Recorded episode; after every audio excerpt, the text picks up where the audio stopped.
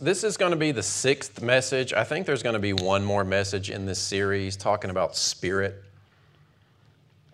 You know, we started out talking about that there is a spirit, that God is spirit. And spirit is not this distant, you know, never, never land that you have to figure out how to be mystical enough to get into the spirit. The whole context of spirit is framed up in uh, Romans eight. And Paul's teaching, and he says, this is how you know that you're in the Spirit, if the Spirit of God is in you. And that leads us to the conclusion, there's two kinds of people on this planet, those who have the Spirit and those who don't have the Spirit. Jesus died for everyone. Jesus is the sin offering for everyone. Amen. Everyone on the planet is forgiven. But that does not mean that everybody on the planet yet has the indwelling Spirit of God, because you have to believe, you have to respond to that, right? And there's some things that are creeping. Those of you, those of you that are paying attention to, you know, how, how this message is sweeping across the, the world, really. And it's just the gospel. I say this message, it's just the gospel. But some people, in a, in a recoil and a response and a backlash to the legalism that they grew up in, they finally understand that there actually is a new covenant and realize that, oh, I best understand God by looking at Jesus. Amen. And then it's like, okay, well, what about hell? And what about this? And what about this Old Testament story? And so people swing. They, it's, a, it's an overreaction a lot of times to the legalism they grew up in over to, they, it's like on the way, it's like they learn the gospel and then they just keep on going into error. And, you know, we don't want to do that. It is, it's infuriating to the religious mindset to say that everyone is forgiven. I'm telling you, they want you to work for it. They, they, that's a problem. Well, are you telling me that if he hasn't repented yet, that he's forgiven?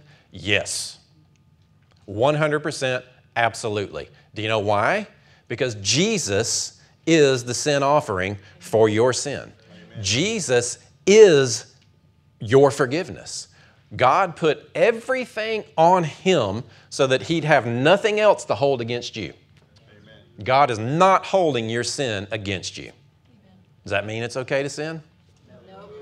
I think Paul might have addressed that about ninety million times probably in his ministry, you know.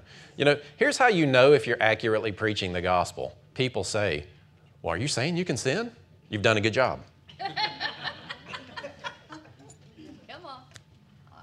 You set people so free that they think that you're saying sin is okay, and then you help them expose their legalistic mindset and make it about grace rather than sin. And grace is an empowerment over sin. God's not holding you against your sin, but he's given you his Spirit, and his grace is alive within you and influences your heart to live within that power so that sin has no dominion over you. Is it possible to live sinless in this life? Yes. Because grace is that powerful. That's right. Sin shall have no dominion over you. Can you still sin as a Christian if you want to? Uh, you know, that's the problem with sin. That's why it's so frustrating. We don't, we think we don't want to, but we do. The reason you sin is because you want to. It's not in your nature any longer. Amen? I mean, I, I don't... I didn't plan on going into that, but I just kind of felt like, all right, let's just recap and just all get on the same platform, because that, that is what this church is about. Amen? And then you take that and you break it down. So we've been talking about spirit, and we're kind of to the point where with spirit, it's, it's a pretty profound thing that's within us that we walk in. And there are things that Jesus displayed and expects of us that are challenging. I'll just tell you right ahead, I'll just, right now I'm going to tell you, and I think I might even title it this, but today is probably, it could be the most challenging and potentially the most offensive message you've ever heard in your life. Yes. Aren't you excited? Yes. Woo, bring it. And, huh?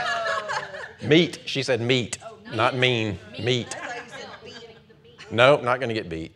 Well, here's what we're going to do. Hey, I'm talking here. Uh, anyway, no, I'm kidding. But it, the, and this is why it's offensive, because we're going to look at what Jesus said and not water it down. That's pretty much all we're going to do. So y'all ready? Yep. You sure? Yep. Here's your chance. There's two doors. All right. So last week, I've just recapped real quick last week. We went through Mark six, and kind of here's the recap.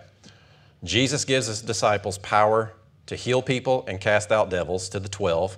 He later gave it to the seventy-two. And, which I love this story, it's in Luke nine. There's this one guy that apparently overheard somehow. He's not one of the twelve. He's not one of the seventy-two. But he goes out and he starts casting out devils and healing people. And John, the, the one whom Jesus loved, you know, the love disciple, comes back to Jesus and says, hey, we found this guy out here casting out devils, and we told him to stop because he doesn't follow with us. You know, he's thinking, all right, it's just, it, but he still had that mindset, this is for us. This is exclusive. This is just either just for the Jews, which were the elect, or some type of exclusivity he had in his mind. And what did Jesus say?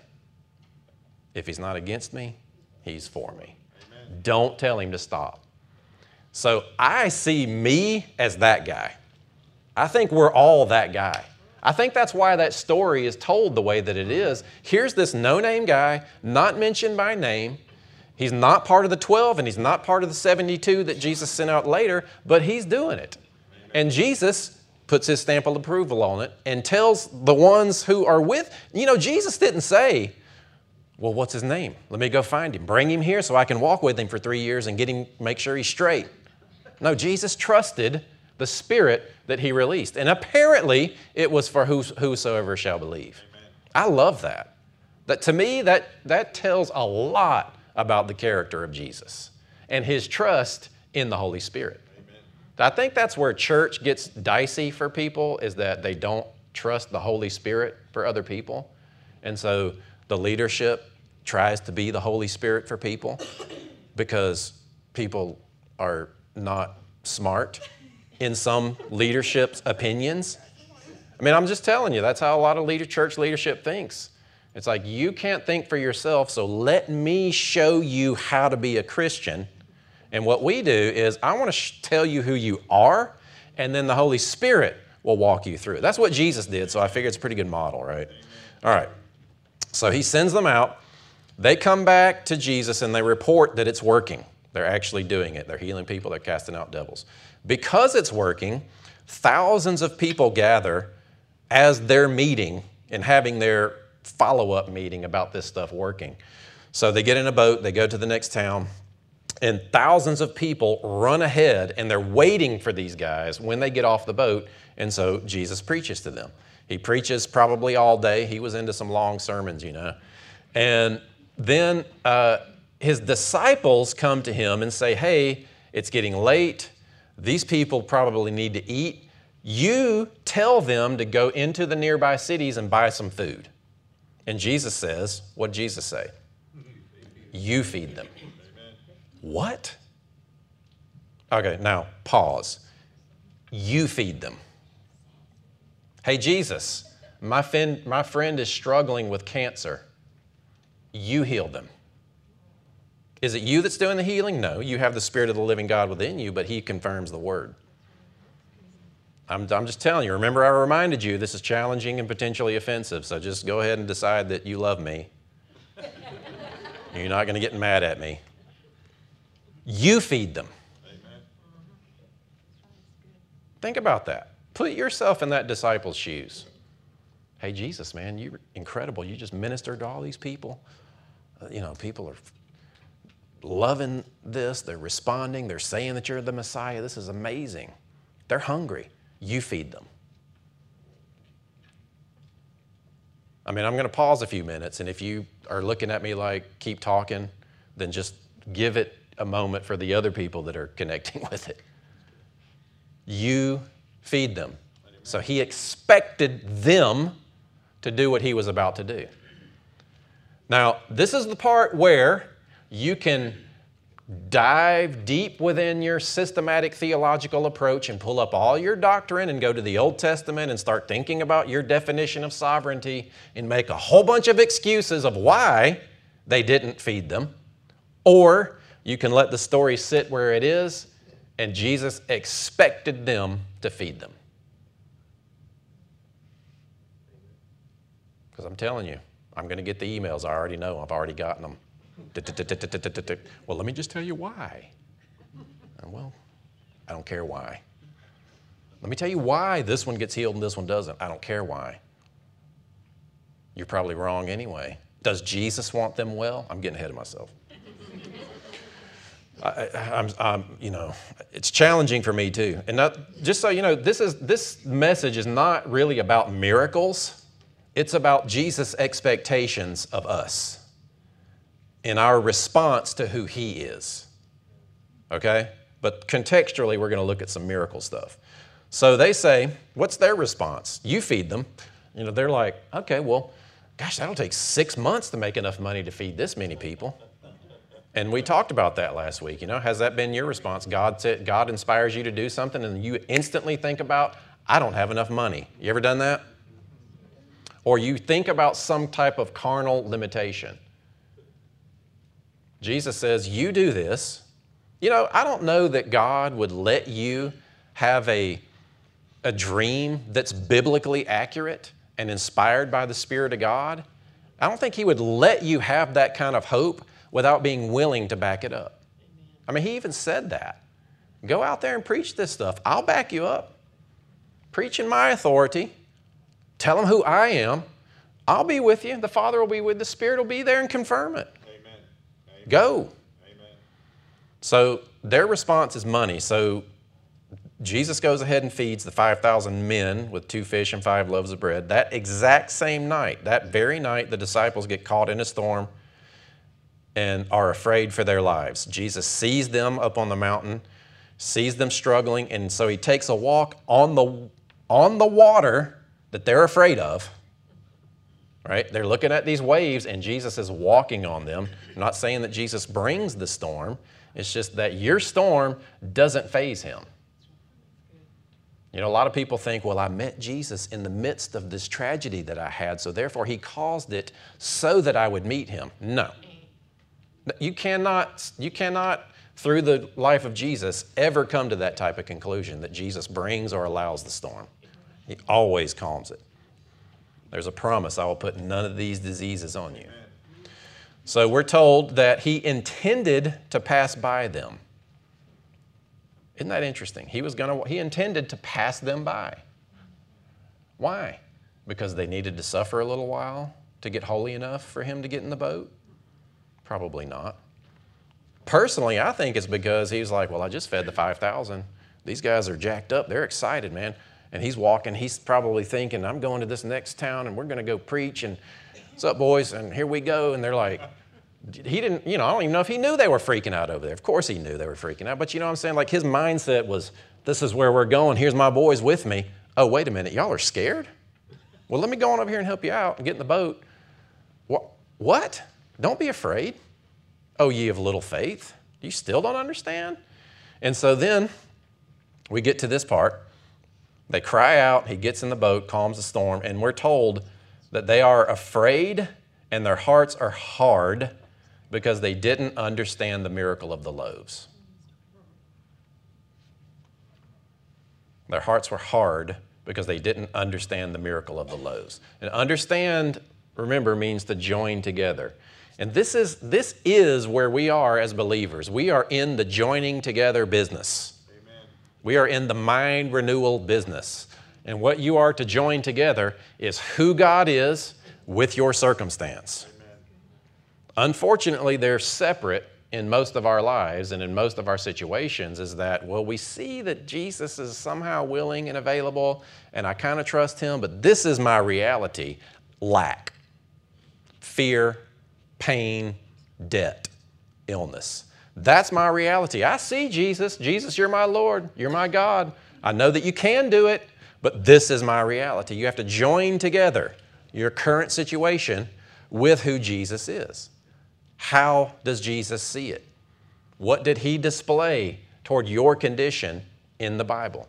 The stories that we have are written for you to go, not so that you'll read it and then figure out how you're supposed to live to make him happy. Those stories were written so that you could read it and be inspired and say, man, you know, these guys, I've never had to feed five thousand people, but I've got this. I can take, I can lift something out of what they went through and apply it to me. I can join together in my circumstance what, who Jesus is and have some hope, right? So I didn't really give it as formal homework. I know that some of you had uh, life groups and discussed it. I went home and I, I pondered the miracle of the loaves all week long. I thought about it a lot because I don't want my heart to be hard. Do you? You know, and that's what he said. He said, the reason that you're in this position is because you didn't understand the miracle of the loaves. Or the reason that you are afraid of the situation that you're in is because you didn't understand the miracle of the loaves. So I asked myself daily, you know, it just kind of naturally came out, what should I understand about the miracle of the loaves? I hope that you asked yourself that question this week. If you didn't, take this week and do it. What is it that you understand about the miracle of the, lo- the loaves? So this is what I came, this is what I got out of it. And this, it's basic, simple, but profound. Jesus can control the physical world, and it responds to him. He multiplied bread, he multiplied fish, he told storms to stop. Jesus is Lord over all creation, amen. Isn't he? Yes. Do you doubt that? No. There's a man, rolls up in a wheelchair, his entire life. He's never spoken, he can't hear, he can't see, he can't walk, and he has cancer. I mean, you know, that's like the saddest scenario ever. I realize that, but... And his wife left him. And his dog died, you know. Whatever you've been through. I, I don't make, I, you know, it's, thanks. But think about that. Here's a guy in, um, just imagine the worst possible situation that you can imagine. Here's somebody.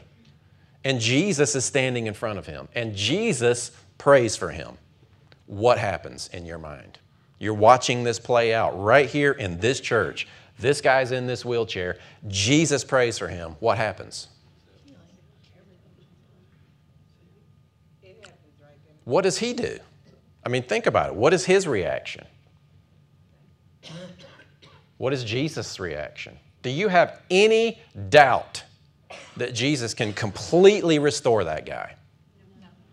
That's who Jesus is. Amen. Don't water it down. Amen. Just because of your situation. Amen. And what happened the last time you tried to pray for somebody. Exactly. I, I'm telling you, challenging and potentially offensive. But we need to trust God. So Jesus can control the physical world. The other thing is that he expected his disciples to do the same. And when I say physical world, you know, that's a big umbrella. Circumstances, uh, your health, your finances, all of that stuff. This world was designed to respond to the, the authority of mankind. And Jesus expected his disciples to walk in that authority. And when they didn't, he didn't like it. He rebuked them. That's, I mean, you know, think about your prayer life and the things that you're whining to Jesus about. Me too. And we start rehearsing all of our lack to Jesus.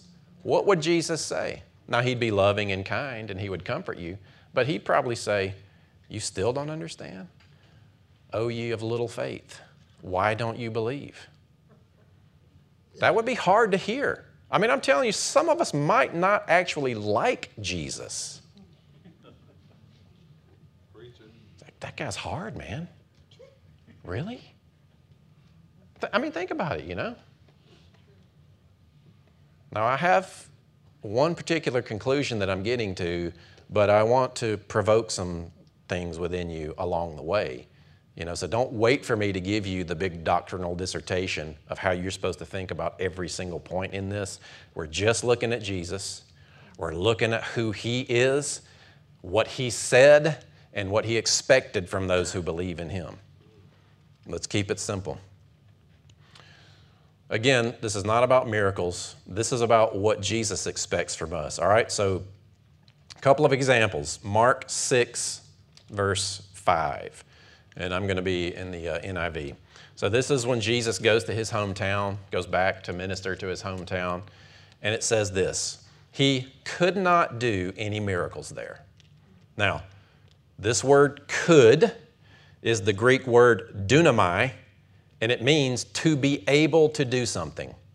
Now, there's another story where Jesus uh, is it's accounted in this, uh, the same story is accounted, and it says he did not. But in this version, the Greek word dunamai is actually in the transcript, the, the original manuscript. He was not able. He could not. See, some people would translate it and say, because they didn't honor him as a prophet, he refused to do miracles there. You heard it taught that way? See, they didn't honor him for who he was, so he withheld releasing the mighty work for them. No, he wasn't able. All right, let's read the whole thing. He could not do any miracles there except lay hands on a few sick people and heal them. I mean, that's kind of a miracle. Well, how's the Bible define a miracle?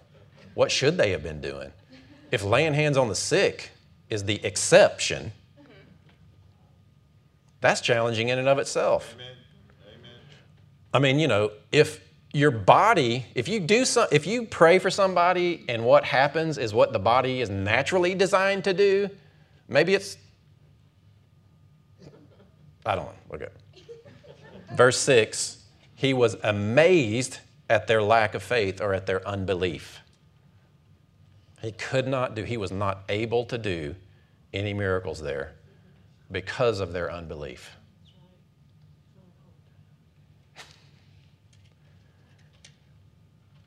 And I'm giving it a minute because I know what happens. All of the catalog of doc, teachings of sovereignty that you've heard your entire life raise their head up, and let's just go ahead and cut that head off of that thing that's raising itself up because it's plain and clear. He couldn't do it. Are you saying that there are things that God can't do when people don't believe? Yeah. Yep.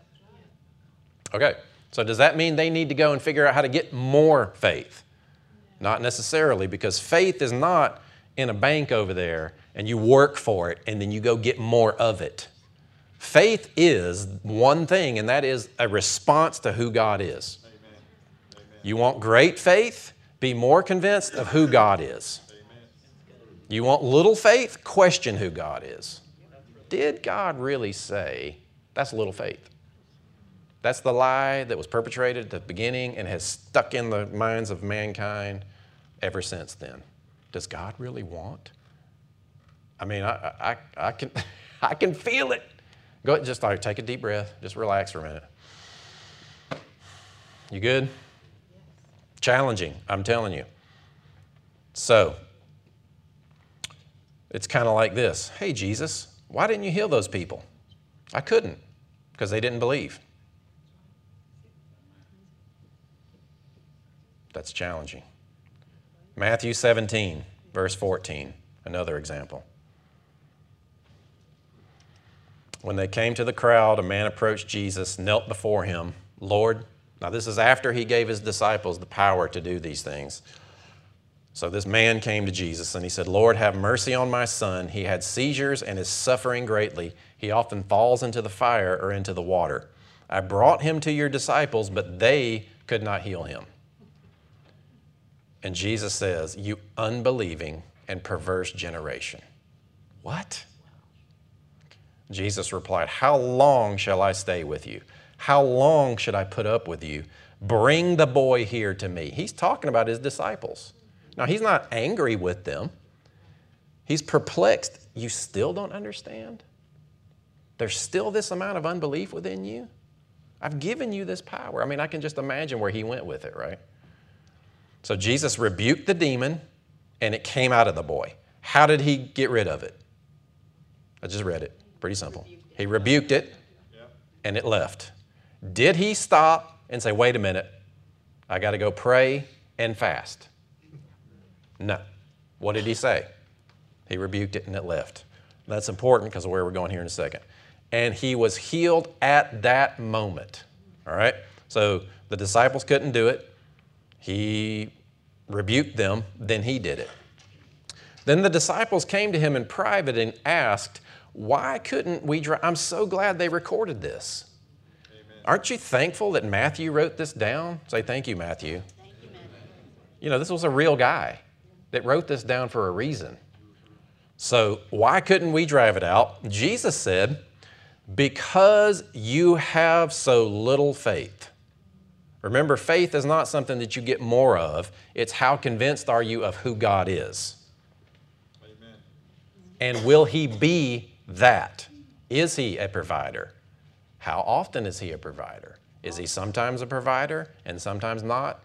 Is he a healer? Yes. How often is he a healer? Is he going to be a healer for you but not for you? No. He is a healer. You encounter God, you encounter healing. Are you challenged yet? I am. I mean, I really am. I, I, honestly, I don't really like telling you these things. I, I kind of don't, because it, it, it's not, it's not fun, but it's serious. Amen. I mean, I want to, I want to live the way that Jesus expects me to live, not because I'm afraid that he's going to send me to hell. Not because I'm afraid that he's not going to be happy with me, but because of what he's done for me. Amen. I want to represent him. Right. Because you have, or he could have said, because of unbelief. Some translations say unbelief, some say so little faith.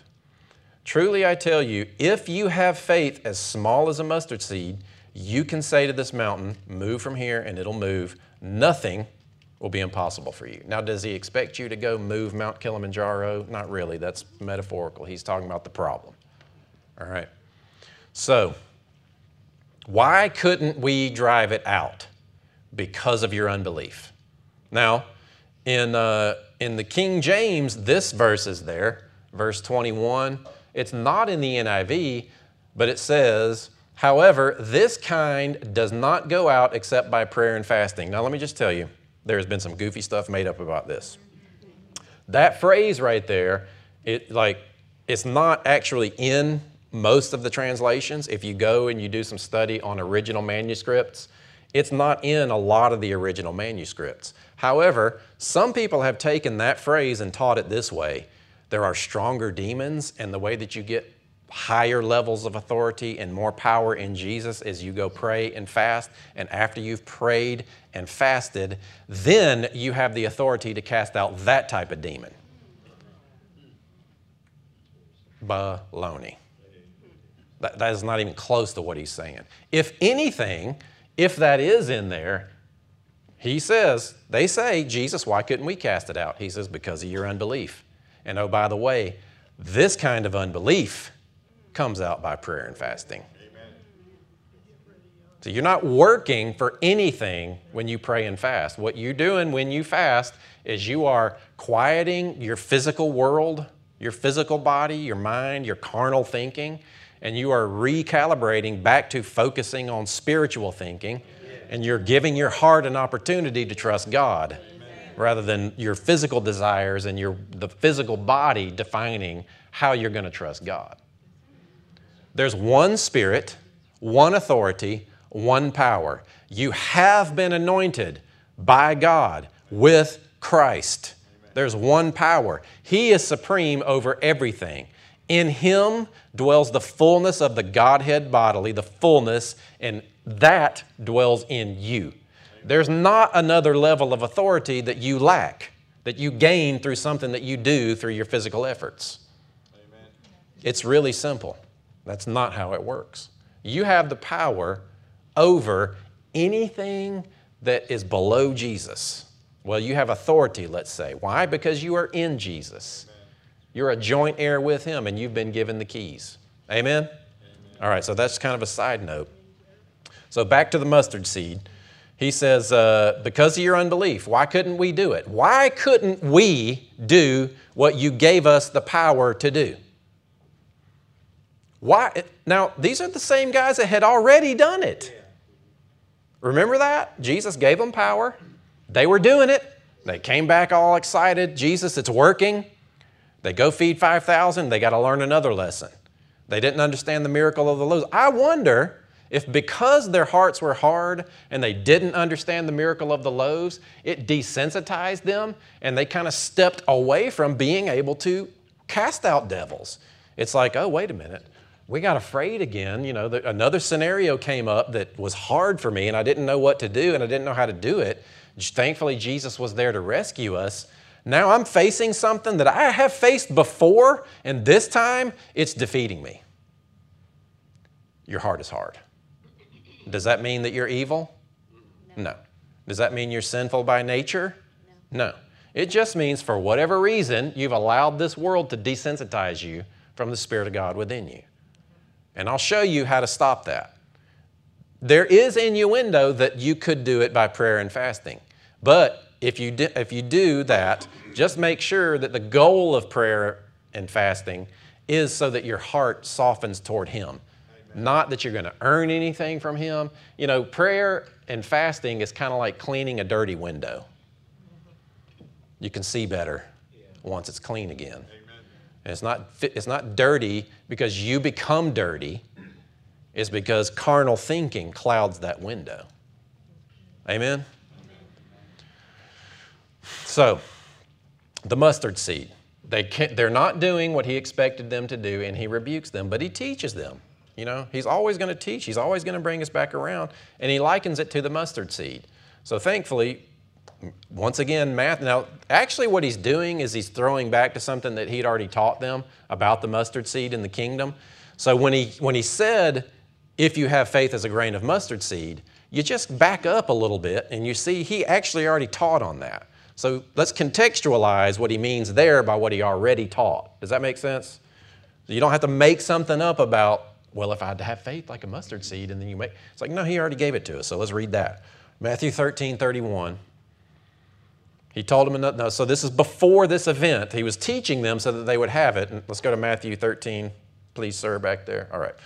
So He told them another parable. The kingdom of heaven is like a mustard seed, which a man took and planted in his field. So now you're instantly triggered. We're talking about the parable of the sower. And the parable of the sower is very simply this. The condition of the heart that the word is sown in determines the degree of the yield. Yeah. The condition of the heart that the promise that the word of God is sown into, the condition of the heart, the condition of the soil, the condition of that inner man. And when I say condition, I mean in that present moment, how receptive is it to the word? Because the condition deep within is righteous, the righteousness of God in Christ Jesus. I'm not talking about a sliding scale of holiness or righteousness. That's settled. Forgiveness, sanctification, redemption, all settled in Christ. Now, the heart being kind of that place that bridges spirit and natural realm, that is the governor, that is the place where God speaks, and that is the place where the things of God come through you and into your world, and it, it can limit or promote that word that's in there. That's why we talk so much about identity and heart, because your heart affects everything you do, everything. Out of your heart flow all the issues of life. Above all else, the primary thing that you are to do is guard your heart. The peace of God guards your heart. You know, I love it. I love putting all this together because He's like, all right, here's the most important thing you can do, guard your heart. Amen. Here's how you guard your heart, connect with the peace of God. I'm so thankful that Adam follows the Spirit of the living God and puts us in a place where we have the choice to allow the peace of God to prep that soil so we will let it grow. Now, here's the thing. So let's go, let's keep going here. The kingdom of heaven is like a mustard seed, which a man took and planted in his field. Though it's the smallest of all seeds, yet when it grows, it is the largest of garden plants and becomes a tree so that the birds can come and perch in its branches. He told them still another parable. The kingdom of heaven is like yeast that a woman took and mixed into about sixty pounds of flour until it worked through the whole dough. Why couldn't we do it, Jesus? Because of your unbelief. However, if you have faith like a mustard seed or like yeast, that's very, very little, but yet you take the time, and Mark four expounds a little bit more, Jesus does.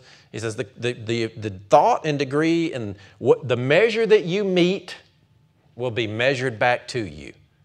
So the measuring that you are to do is on what, right? So the measure that you meet to this word that's within you, this mustard seed, this kingdom, because it's ultimately that's what he's talking about, the kingdom in you. The kingdom in you growing and manifesting and increasing into your world is dependent on the condition of your heart. To what degree have you allowed the Word of God? And I don't just mean like the things written in the Bible, that's part of it, but I mean the living element of who Jesus is. Jesus is the Word. Jesus is the logic, the logos, the character and, and the integrity of God became a human. And that is alive, and it's within you. How, this is how it works. We couldn't do it, Jesus. Why not? Because your unbelief. However, if you will have the kind of faith that you allow to permeate every aspect of your being, every aspect of your being, nothing will be impossible for you. So how do you do that? What is this mustard seed? What is this yeast? What do you pray? What is it that you're supposed to understand from the miracle of the loaves? What is it that you engage in? How do you engage in this process of letting that yeast, letting that mustard seed permeate deep within you so that you reach the place of nothing is impossible for you? I'm going to read one last passage here. It's a story. It's just a real quick story.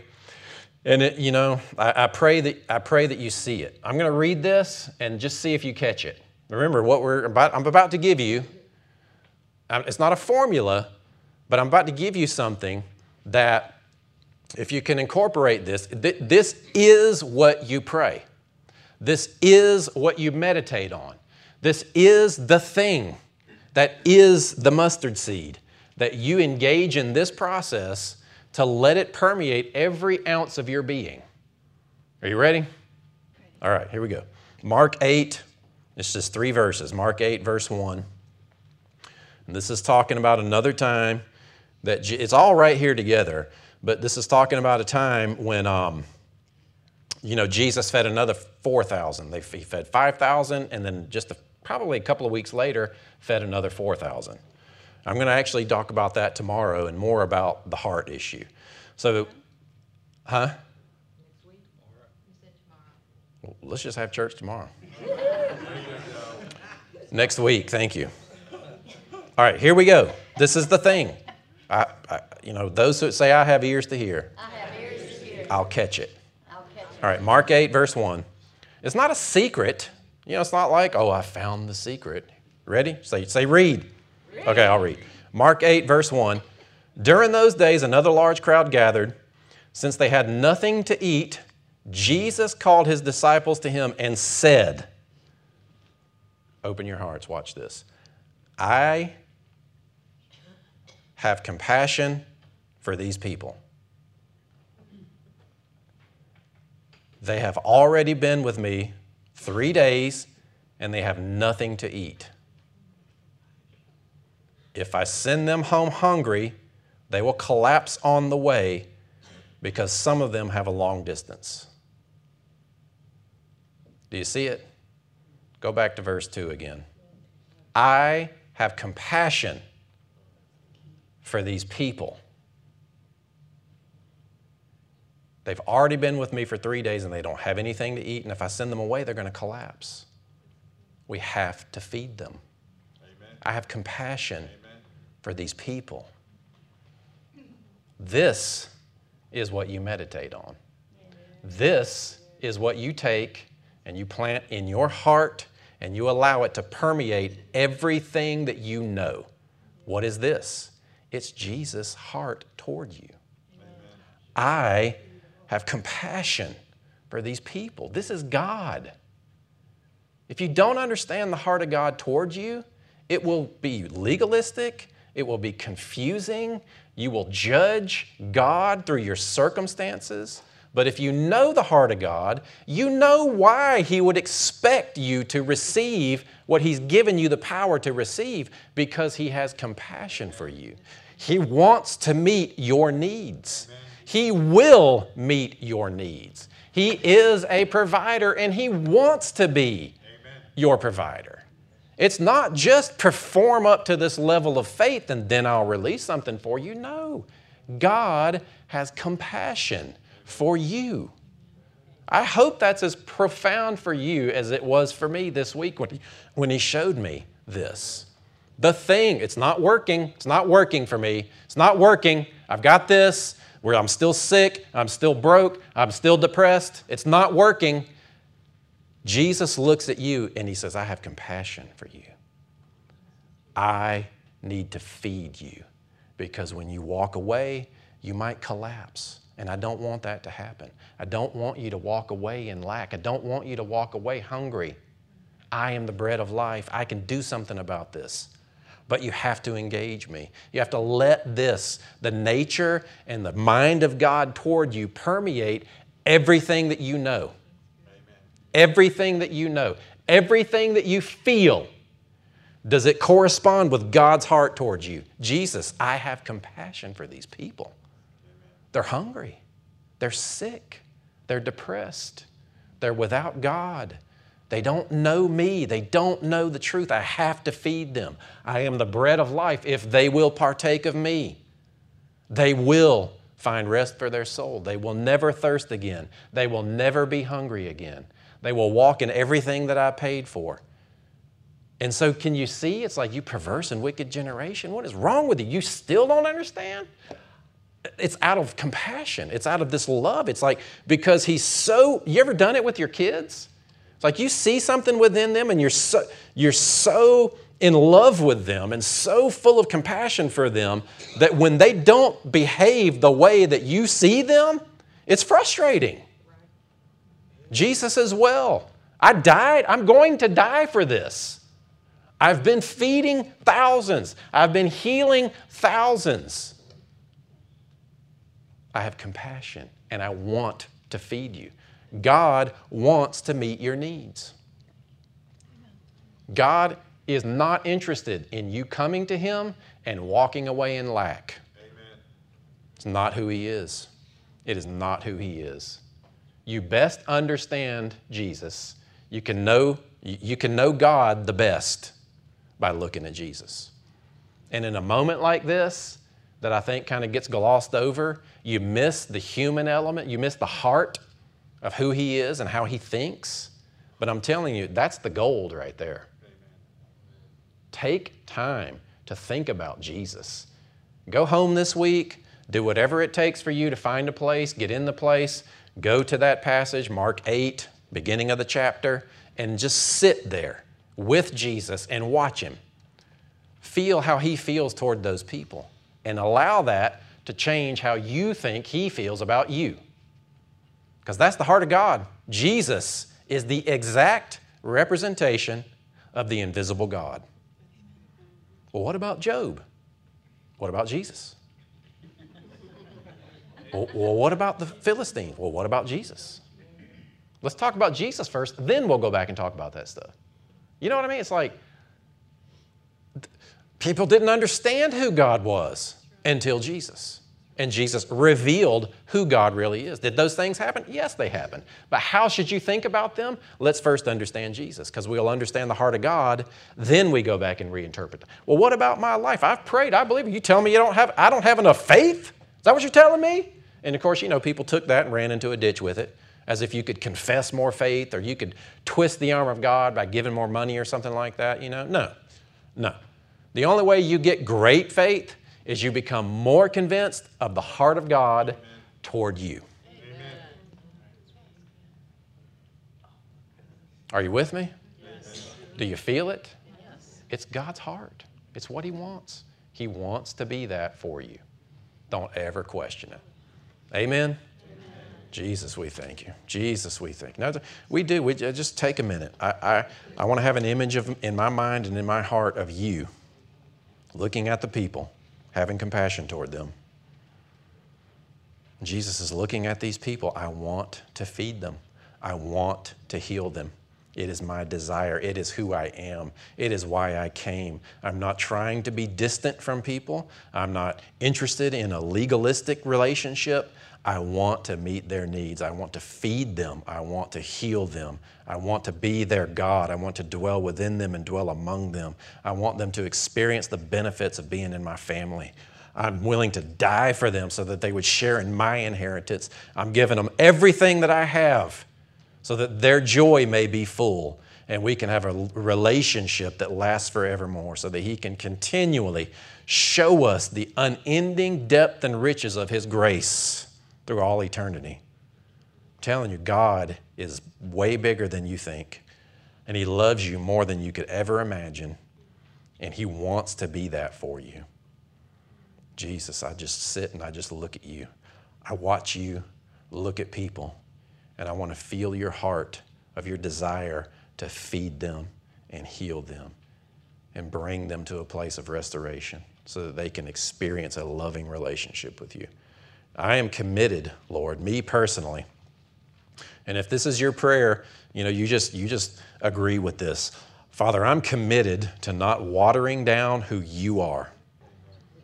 My ultimate expression of what life is like in you is heaven. Like, that's my ultimate understanding of what you want, and that's heaven.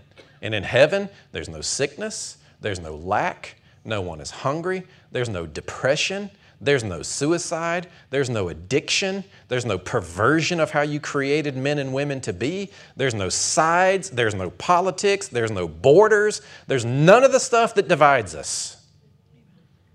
Lift our minds into that place of seeing us as your citizens, representatives to come to this earth and tell them about who you really are. That's all we want to do. We just want to represent you well. We want to experience Jesus, what you came to give us, and we want to represent you well to invite people into that kind of relationship. So I give you my heart. I give you my mind. I commit to you as my Lord to walk in that and not belittle or not water down what it is that you expect from me. I want to respond out of the love that you have for me. I want, I want you to be proud of me because of what you've done for me. I love you, Lord.